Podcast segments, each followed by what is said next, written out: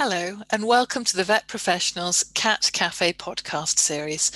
My name is Sarah Caney. I'm an RCVS specialist in feline medicine and founder of vetprofessionals.com. I've worked as a feline only vet for more than 25 years and have been an RCVS specialist in feline medicine for nearly 20 years. I decided to set up a virtual cat cafe during the COVID 19 lockdown in March 2020 as a way of keeping in touch with cat owners and sharing my tips on cat care. The following podcast was recorded as a Cat Cafe Zoom webinar on the 17th of December 2020. And you can watch the recording on the video tutorial page of vetprofessionals.com. Look under the helpful info menu for video tutorials and then click on the Cat Cafe tab. In this session, I talk about diabetes mellitus and in particular talk through the results of a recently published cat owner survey done by vet professionals. More than 700 cat owners participated in this study. Thank you so much if you were one of these. The results have helped us as veterinary professionals to better understand the perspectives and experiences of carers of diabetic cats. Thank you for choosing to listen to this podcast. I hope you find it interesting and of help in your pet care.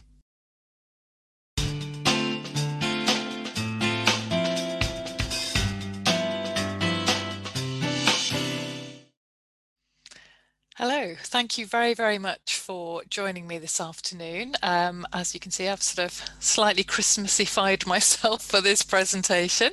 Hope you're all uh, doing well and uh, obviously uh, hope you have a, a, lovely break in the Christmas period, which is uh, upcoming after this very, very challenging year indeed. Thank you very much for being here this afternoon and uh, I thought it would be uh, interesting to share with you some data that you have contributed to. So um, any of you that are followers of vet professionals will know that we do quite a lot of owner surveys. Um, we do some vet and vet nurse surveys as well, but we have in particular done a number of uh, cat owner surveys over the year.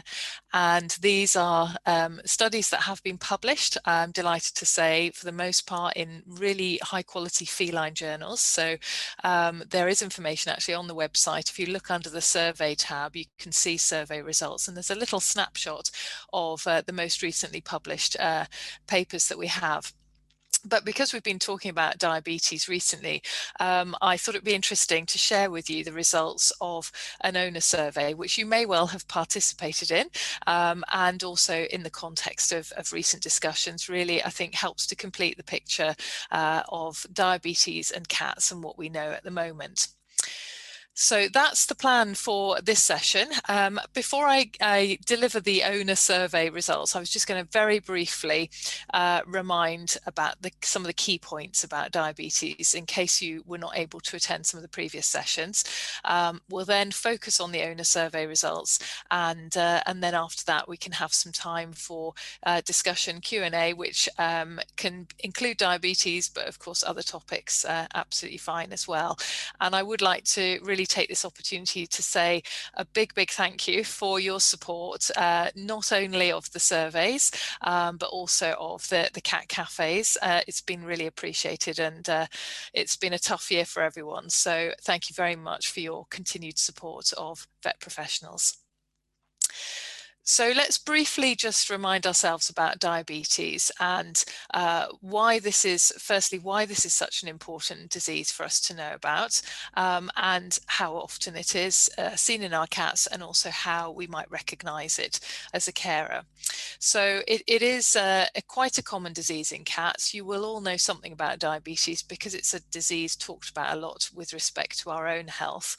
Um, in the cat world, it is not the most common hormonal disease that cats get. The most common endocrinopathy, which is our sort of posh word for hormonal diseases, uh, is actually hyperthyroidism, which affects about 10% of older cats. Diabetes, as you can see from this slide, um, estimated to affect a smaller proportion of cats. So about half percent, half a percent of our patients, one in 200 cats, is the approximate uh, frequency of diagnosis.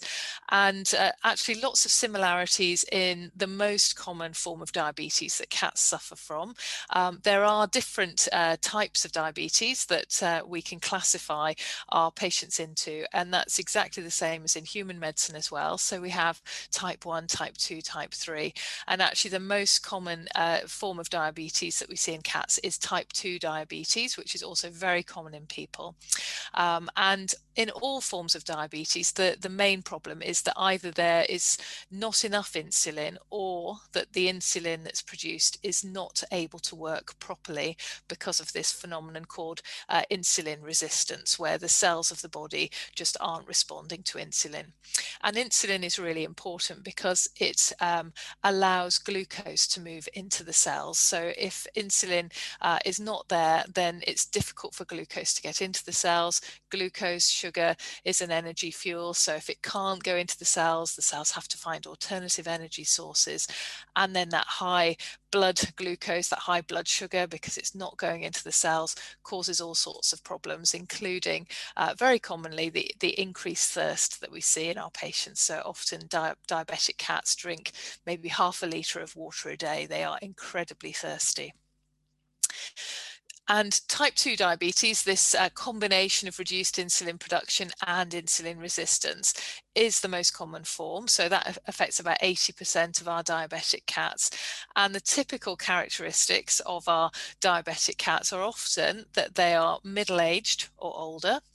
Um, male cats are overrepresented um, and often uh, overweight and sedentary cats uh, are overrepresented as well. So as with ourselves, if we gain weight, that can uh, lead to insulin resistance and that can uh, lead on to uh, either cause or increase the risk of diabetes from developing. So all of these factors uh, are important in increasing the risk of diabetes, but there are other factors as well. So you can see some medications like steroid medications can uh, increase the, the risk for diabetes. Also, some breeds have a higher predisposition um, and Burmese cats we've known for a long time, there are certain lines that are particularly vulnerable to becoming diabetic. So if you have a Burmese cat, you definitely want to keep their weight under control. Um, more recently, Tonkinese Norwegian forest cats are also on that list of at-risk breeds.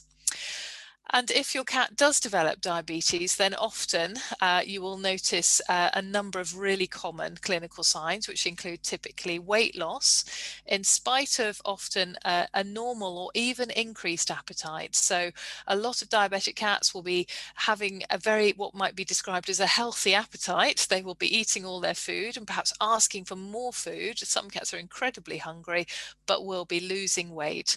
And in combination with that, very commonly as well, this increased thirst and increased volume of urine produced. And the reason for this is that that high blood sugar, um, when it uh, reaches the kidneys, um, that sugar will spill over into the urine and it takes water with it. Wherever glucose goes, it takes water with it. So you have lots of sugary urine produced, which also increases your cat's risk of a, a bacterial urinary tract infection, for example.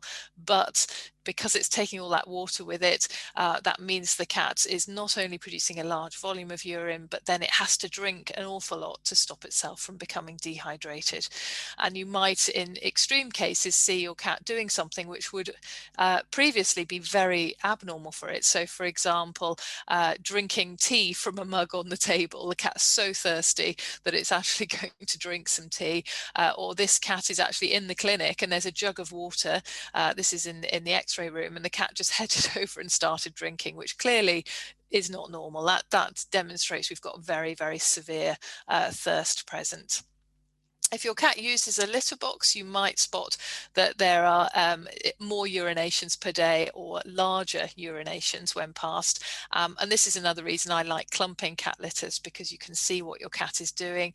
And you can see, oh my goodness, these clumps are getting larger and larger or there's more of them in the day. It can really alert you to this sort of problem.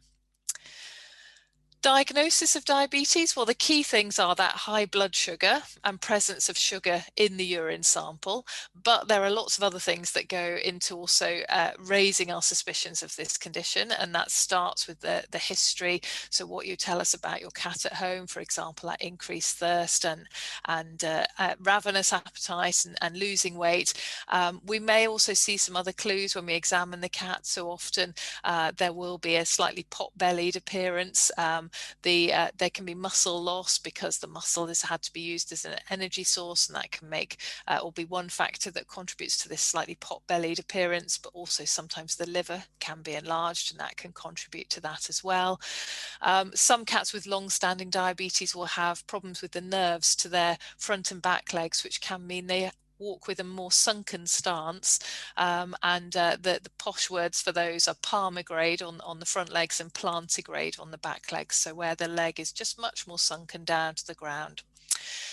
And uh, we confirm the diagnosis, as I've mentioned, using our blood and urine tests. And there sometimes are some complications here because in cats, stress can also affect blood sugar levels. So that's the main thing to really alert you to that a high blood sugar level on its own is not diagnostic of diabetes because of this uh, so-called stress hyperglycemia, stress causing an increase in blood sugar. But if we do have uh, a high blood glucose and glucose in the urine, it makes it very likely that our cat is diabetic.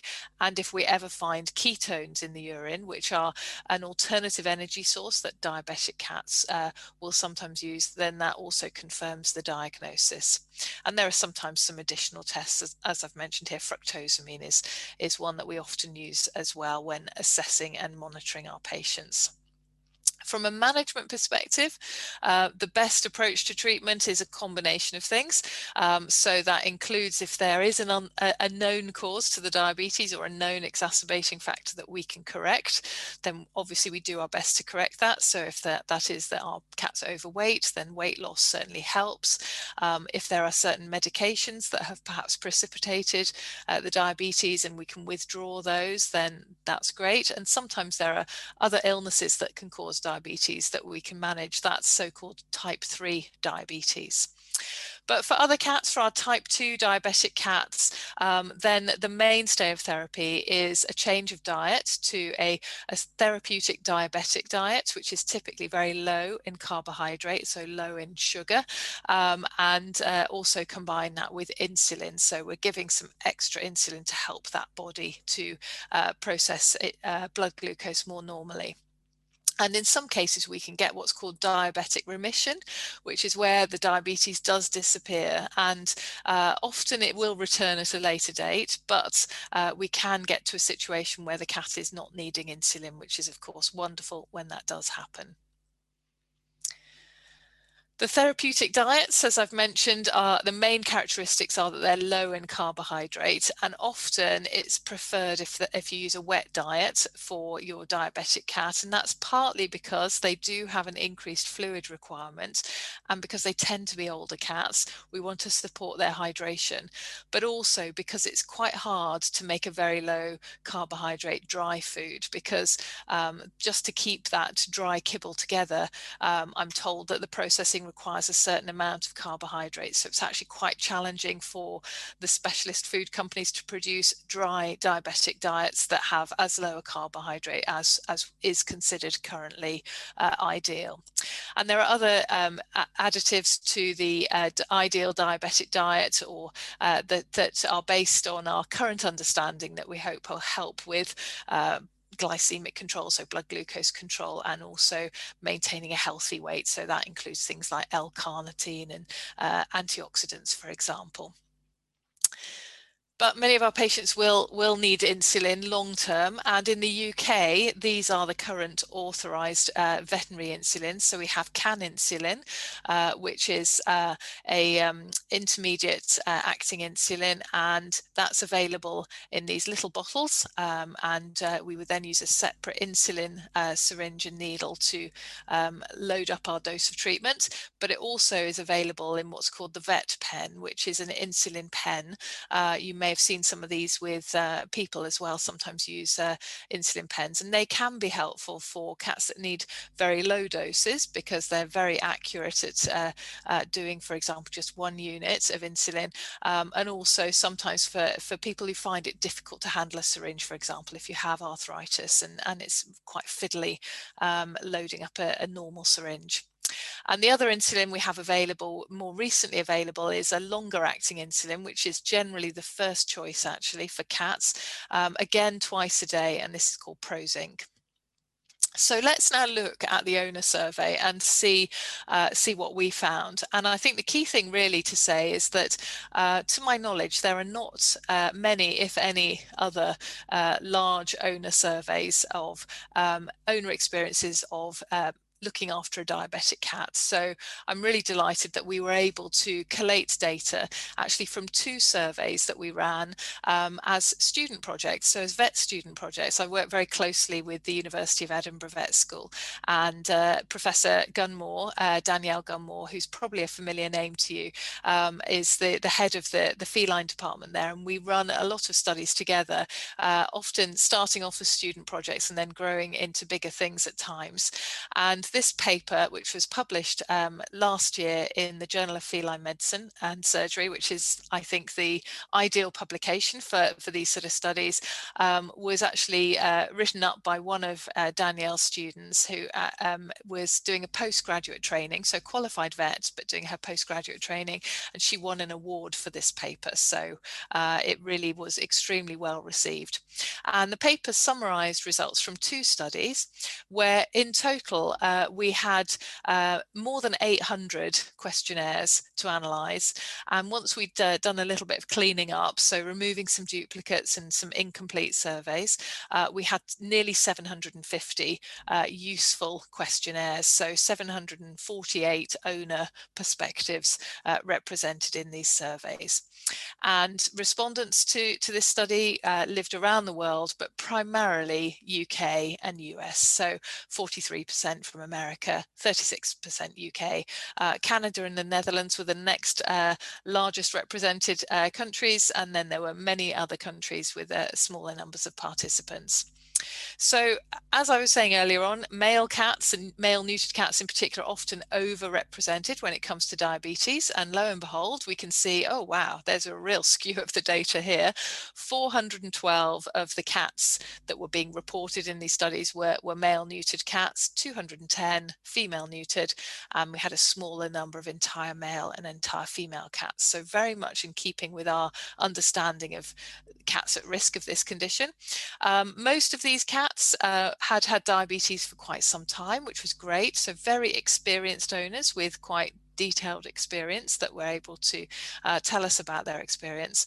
Um, and at the time of survey submission, um, 676 of the cats were alive. So some of the data was from cats that had recently died, um, but mostly was from cats still living. And in fact, nearly 20% of the cats represented were in diabetic remission. This, this situation where diabetes is diagnosed, it's treated, and it, it sort of goes in into, into hiding, if you like. It sort of disappears. So these cats no longer needed insulin therapy. Um, many of these cats will have remained probably on a therapeutic diabetic diet, because that's also a diet which is suitable for a healthy cat. Um, but they, they didn't need additional treatment, which is great. So we asked all sorts of questions, including uh, what was discussed with the owners at the time of diagnosis, so what their awareness was of different features of diabetes in terms of, of management in particular. Um, and you can see that the most frequently discussed topic, no surprise really, was insulin. Uh, so this is uh, the bottom of this chart here, but you can see uh, not quite 100% of the owners, but, but certainly more than 90% of the owners, uh, insulin was very much discussed uh, with them. Um, but we also had uh, other key discussions involved what checkups might be needed, um, dietary recommendations as well. Um, and then you can see other things that, that we asked, did they have discussions on where we had a small smaller proportion of owners that were aware of uh, perhaps these discussions. So um, for example, hypoglycemic drugs was the least discussed, but actually to me that's perfectly fine uh, because uh, any of you that tuned into the um, the last session we did on diabetes where we talked about treatments will know that uh, my um, my verdict on hypoglycemic drugs these are drugs that are intended to lower blood sugar and so as an alternative to insulin to treat the diabetes but sadly they don't often work very well. So um, I would personally not probably talk about them very often um, unless there was a discussion of what are the alternatives to insulin. That would be the time I would probably bring that up because uh, uh, as you will imagine at the time of diagnosis, there's a lot to talk about anyway. So that's probably one of the lowest uh, priority topics from my perspective. So I think it's correct that it's up here. We also asked, well, when it came to treatment decision making, what was most important? And um, the wonderful thing really about um, all of you that do participate in the online research is that really without a shadow of a doubt, you are the, the carer that I would want to have if I were a cat, uh, because pretty much everyone in this survey, and we've had this in other surveys as well, selected the most important thing really was what was best for their cats. That, that was, you know, the number one aim but the vet recommendation clearly very important so 86% of people selected that. Less important were things like the ease of treatment um, and fear of giving injections. So although those certainly were important to some people overall a lower importance to these concerns at the time of diagnosis, understandably, um, primarily revolved around, well, how expensive is this treatment going to cost in terms of the long term? Because you don't want to start a treatment that's you can't continue to support fully. Um, and then also a big concern with carers was um, how do I cope with uh, if, if I'm away from home? Which is uh, probably has been less of an issue, I'm guessing, during 2020 because we all have been quite uh, homebound, as it were. Um, but in our normal lives, often it's normal for people to have to travel with work and obviously want to go on holiday from time to time as well. This next slide has got a, lot of words on it, but I will talk you through it. Um, but essentially what it does is summarize um, what carers thought um, at the time of uh, diagnosis or just before treatment was started, um, and also what they were now thinking or how they would now answer this question. So um, it, in a way, it shows, well, uh, what was worrying more people at the start and, and are they still worried about these things? So uh, for example, we've got here at the top, um, before treatment, I thought I would find it difficult to arrange for someone to take care of my cat when I'm traveling or away. And 77% of owners were really worried about this. After treatment, um, 55% worried. So it's still obviously an issue for more than half of owners, um, you know, what to do when they're away, how to manage it. But perhaps for certainly some of those owners, uh, maybe a quarter of the owners, it was never a concern. A quarter of the owners, it's now no longer a concern because they found a way of managing that. Uh, and this study was obviously done way before COVID. So it's, it's in, in sort of normal times, if you like. What about the costs of uh, treating diabetes? Well, 69% were, were worried uh, that the costs were high. Um, after treatment, uh, fewer. So still 50% of them have found the costs high. And certainly this is an illness where there's a lot of uh, monitoring required. And, and so it's not, unfortunately, a situation where you can just, for example, give an injection, off you go, that's it, see you in six months. It is quite an intensive thing to manage so cost is, is definitely an issue. Some people, 41% uh, of owners in fact, were worried uh, before treatment uh, that treating their cat daily would interfere with their daily life and take too much time. But that dropped quite dramatically to 22% after treatment. So just a fifth of people really finding that it's quite time consuming and difficult for them. And then lastly, we had uh, before treatment, I was worried my cat's treatment would negatively impact my relationship with him or her. 40% uh, of people agreed with that statement, um, but that very much reduced after treatment. So just 17% of owners that felt that the cat's treatment had negatively impacted on their relationship uh, with their cat. And I guess that that may be something that uh, where, for example, a cat that's been difficult to stabilize and has perhaps needed a lot of veterinary interventions, a lot of checkups where uh, perhaps that might uh, that might have impacted on things from the owner's perspective. How were the cats treated? Um, well, again, not surprising really. Most of the cats received insulin, 93% uh, of the cats, and most of them had insulin twice daily, which is the most frequently recommended uh, protocol. We had about a third of the cats receiving a, um, a therapeutic uh, diet that was uh, what we in this paper call prescription diet. So that is specially formulated by the diet companies and aimed at cats with diabetes.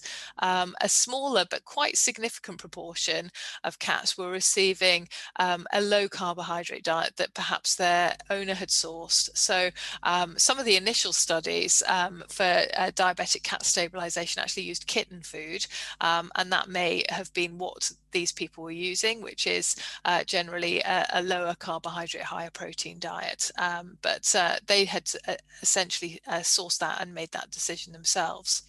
Um, very small number of cats receiving either food supplements or oral hypoglycemic drugs, um, which again does not surprise me because uh, really the best response typically is with insulin and diet. 90% of owners were using a needle and syringe to administer the insulin, and about 10% had experience with an insulin pen, which was not always uh, the VetPen that we have in the UK. But because this was an international survey, some owners were using uh, human insulin pens. So, for example, uh, Glargine pens. And we also asked um, how difficult they had found it to, uh, using an insulin syringe, load up the correct uh, dose of insulin for their cat. Um, and uh, this chart shows um, the difficulty ratings that owners gave um, when they did it for the first time, which is shown in yellow, compared to the, the most recent occasion shown in blue. And what you can see is that actually, uh, you know, more than half of the owners uh, said that it, it, it wasn't difficult the first time. So they weren't really too put off by this, although you can see that the most recent occasion, it, it definitely about 90 plus percent are saying not at all difficult. Um, and a small, smaller proportion of people either finding it varying degrees of difficulty at the start, um, but then uh, things seem to very much improve. So no one finding this very difficult. Uh, I guess those people that were finding it difficult, again, maybe uh, it, that related to the dose of the cat, the, the dose of insulin the cat was receiving. If it's a very little dose, it can be quite tricky. And also uh, if you do have, yes, arthritis or any other issues which affect your ability to handle uh, a needle and syringe. Um, we also asked similarly about how difficult it was to actually administer the insulin. So this is giving the injection. Um, and uh, this is something that you can see a big change for. So again, the most recent occasion shown in blue, uh, more than 90% of owners said not difficult at all absolutely have completely sussed this technique. Uh, but you can see that at the start, uh, maybe nearly 20% of people said it very difficult. You know, this was something that uh, uh I think a lot of people, certainly when you uh, explain to them uh, their cat's condition and talk about insulin injections, it can seem really daunting. Um, and certainly uh, many owners at the start would certainly have uh, described this as, you know, off-putting, I think at the very least. We also asked about needle injuries related to uh, handling uh, diabetes, diabetic cats and giving them their insulin. Uh, and actually 41% of owners had had at least one injury. Fortunately, for almost all, it was just on one occasion, which uh, again, I think is uh, perhaps not too surprising, but uh, we don't want people having injuries at all where at all possible. Um, the injuries were mainly with the insulin um, uh, needle. So the, uh, the, the, needle on the uh, insulin syringe is attached to the syringe. It's not a detachable needle. Um, but very occasionally people were injuring themselves when collecting blood glucose, doing home blood glucose monitoring, which I'll talk about in just, just one moment. How were the cats being monitored by their carers? Uh, well, bottom line is extremely well, um, but a number of different techniques that were being used. Um, so most commonly used were first, how much the cat's drinking, which I would always advocate monitoring in a diabetic cat where possible. I find that incredibly helpful. Also the general demeanor of cat because of the cat rather, because um, if the, the cat is feeling unwell, uh, that potentially is an indication of uh, uh, diabetic ketosis, which is an emergency situation, a potentially life-threatening situation. Um, so we want to keep an eye on that. And similarly, appetite is useful to monitor from that perspective. Uh, body weight, very helpful. A lot of owners uh, monitoring body weight in their cat at home, which is absolutely brilliant. HBGM uh, is home blood glucose monitoring. And in our survey, um, that was nearly 80% uh, of um, the owners were doing this, which is a really astonishingly high figure, which really uh, reflects the, the high caliber of uh, carers who participate in our surveys. I think if you did a, a, uh, a poll of UK diabetic cat owners um, that were, you know, you met in the street, you would not find nearly 80% of them doing this. So it, it's uh, skewed by our, our wonderfully biased, extremely dedicated um, participants in this survey. Some people monitoring amount of urine uh, passed in the day um, and some monitoring urine glucose, which tends to be less helpful in terms of um, monitoring our patients overall in terms of their insulin requirements, but it's really helpful for spotting diabetic remission where the diabetes has sort of got better. And for those people that were doing this home blood glucose monitoring, actually quite a lot of them, and again, this is a reflection of how dedicated the people that are that tend to do our surveys, we're doing this actually quite frequently. Uh, we tapped into some diabetic uh, uh, cat owner uh, social media groups and uh, uh, people um, in these groups very kindly participate. You can see they really are super dedicated, uh, doing at least uh, one home blood glucose test a day in their cats, but other people doing it uh, less frequently. And I think there's there's not necessarily a protocol that I would force upon you if you do have a diabetic cat and want to monitor it. But if you do have a diabetic cat and are interested in home blood glucose monitoring, then this video, uh, which is one of the International Cat Care, iCat Care uh, videos you can find on YouTube if you search home blood glucose testing for your cat, is a really nice video that uh, shows the technique. Um, and the wonderful thing is that nowadays we have these really brilliant glucometers that will measure glucose in the tiniest, tiniest amount of blood. So, I mean, in fact, this droplet of blood on this picture, which you know looks um, you know quite a large droplet of blood. You could you could do I don't know how many 20 blood glucose tests at least on using a, a modern glucometer. They really just need a tiny tiny bit of blood, which is which is great for us. What else did we find? Well, we certainly found um, some room for improvement in terms of um, clinician discussions with carers because there were some things that I think we felt were quite important that all carers should really have awareness and knowledge about.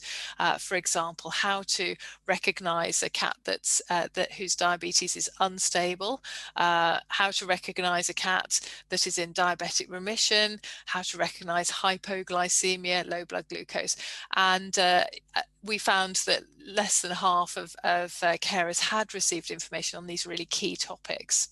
Um, so um, there is room for improvement, although it is a it's a huge topic to to discuss in the vet clinic. So um, I don't want to appear too critical of the of the vet clinics. Um, there's certainly an awful lot of ground to cover. Um, in this survey, there was quite a, a strong thread actually that many carers felt that dietary management of diabetes wasn't as thoroughly discussed with them as they would have liked. Um, and that may be partly as well because there still are some controversies as to what is the ideal carbohydrate content of the diet, what is the ideal dietary regime. So that may be why it's harder to have that sort of clear cut uh, discussion. Many of the uh, people that participated in this study had done significant amounts of online research themselves. Um, so 70, 76% of carers had found online resources themselves, which they found incredibly helpful. Um, and I guess the only shame here is that, again, it would be nice if uh, vet clinics were perhaps a bit more aware of where to send cat owners to for information on, on diabetes that would provide them with the sort of high quality uh, um, reputable advice that you would you would want your uh, carers to know about rather than perhaps uh, other advice that might not be as good. So in summary, I think the insight from this hundreds of carers of diabetic cats has been really helpful in outlining to us as clinicians, well, what really matters to a carer, what are the key priorities, what are the key concerns. And clearly key concerns include the cost of treatment, how to manage being away from your cat with, with work or holidays, um, and how to overcome that initial difficulties with loading up your insulin syringe and giving injections. So it's helped us to understand really how better we can support carers. Um, but also we've learned uh, a lot more from these owners in terms of their perspective. For example, the dietary comments that I just mentioned to you, perhaps we, we again, we need to do more to support carers with dietary recommendations. Um, we could see also that uh, nearly 20% of the cats in this study were in diabetic remission, which is really good to, uh, sort of figure to be able to say to people. It's obviously not an unbiased population, so it's difficult to say that is the frequency with which we might expect diabetic remission. Uh, nonetheless, it's still, I think, a really useful information to hear. Um, and of course, you can see through this survey that there are a lot of uh, fabulous carers out there who are doing a huge amount to support their cats and and uh, helping these cats to do so well. So uh, cats very, very lucky uh, with that. So in terms of further resources, um, uh, I would say iCat Care, International Cat Care do have some good resources on diabetes. Also, if you really want to read up on this topic, um, then the veterinary division of International Cat Care, which is called ISFM, the International Society for Feline Medicine, they have written some guidelines on management of uh, diabetes in cats. And those consensus guidelines are free to download. So if you just Googled ISFM consensus diabetes, diabetes, for example, you would find them. And whilst they're written for vets and, vet, uh, and other veterinary professionals, vet nurses, um, if you have an interest in diabetes, I think you could still get a lot out of those. Beyond that, of course, uh, on my website, there are some uh, other useful resources which still fit in with the, the diabetes theme. So, for example, you're perhaps more fragile diabetic that needs support to maintain its hydration. There, we have some uh, information in the free download section on how to support uh, hydration in cats that you might find interesting. And uh, of course, you're, you're welcome to uh, contact for further advice and support as need be. And finally, before I open the floor for any sort of question or discussions, just that usual reminder about surveys. We've actually got uh, a new one since I, I last uh, uh, came on a cat cafe, which is to do with coughing cats. Um, so if you have um, a cat that has a chronic cough, so this is a cough that's persisted for um, typically several months or longer, uh, for example, due to asthma or bronchitis, we would really love to hear from you um, on how you have managed that cough and how it has worked for your cat and whether you've had difficulties with any of the treatments that have been administered. Um, and there is a link to that on the survey page of the website. So also if you have any friends or family that you know are looking after cats with a cough, we would really love uh, their participation in that. Uh, we still have also our survey of uh, squinty cats, cats with strabismus and nystagmus, the flickery eyes, particularly the Burmese uh, linked breeds. Um, but there is a whole whole list of other breeds on, on that survey page that uh, we're interested in your perspective about whether or not they have a, a squint or uh, nystagmus. Um, and thank you again for participating in, in the other surveys and uh, uh, for your wonderful support, which is very definitely appreciated. So on that note, uh, I will stop speaking, at least for a moment, um, and happily see if there's any questions in the chat box or uh, take any uh, discussion from you. Feel free to unmute yourself. Thank you very much. Thanks again for listening to this session. For more information, please visit vetprofessionals.com. You can find YouTube recordings of all Cat Cafe sessions on the video tutorials page. To find the video tutorials page, click on the helpful info menu on the home page. Don't forget that you can attend future Cat Cafe sessions live and have the opportunity to ask questions and show me you and your cat on video if you like. You can read more about how to access these sessions on the video tutorials page of the website. Lastly, if you found this podcast helpful, don't forget to subscribe and add a review. Thank you.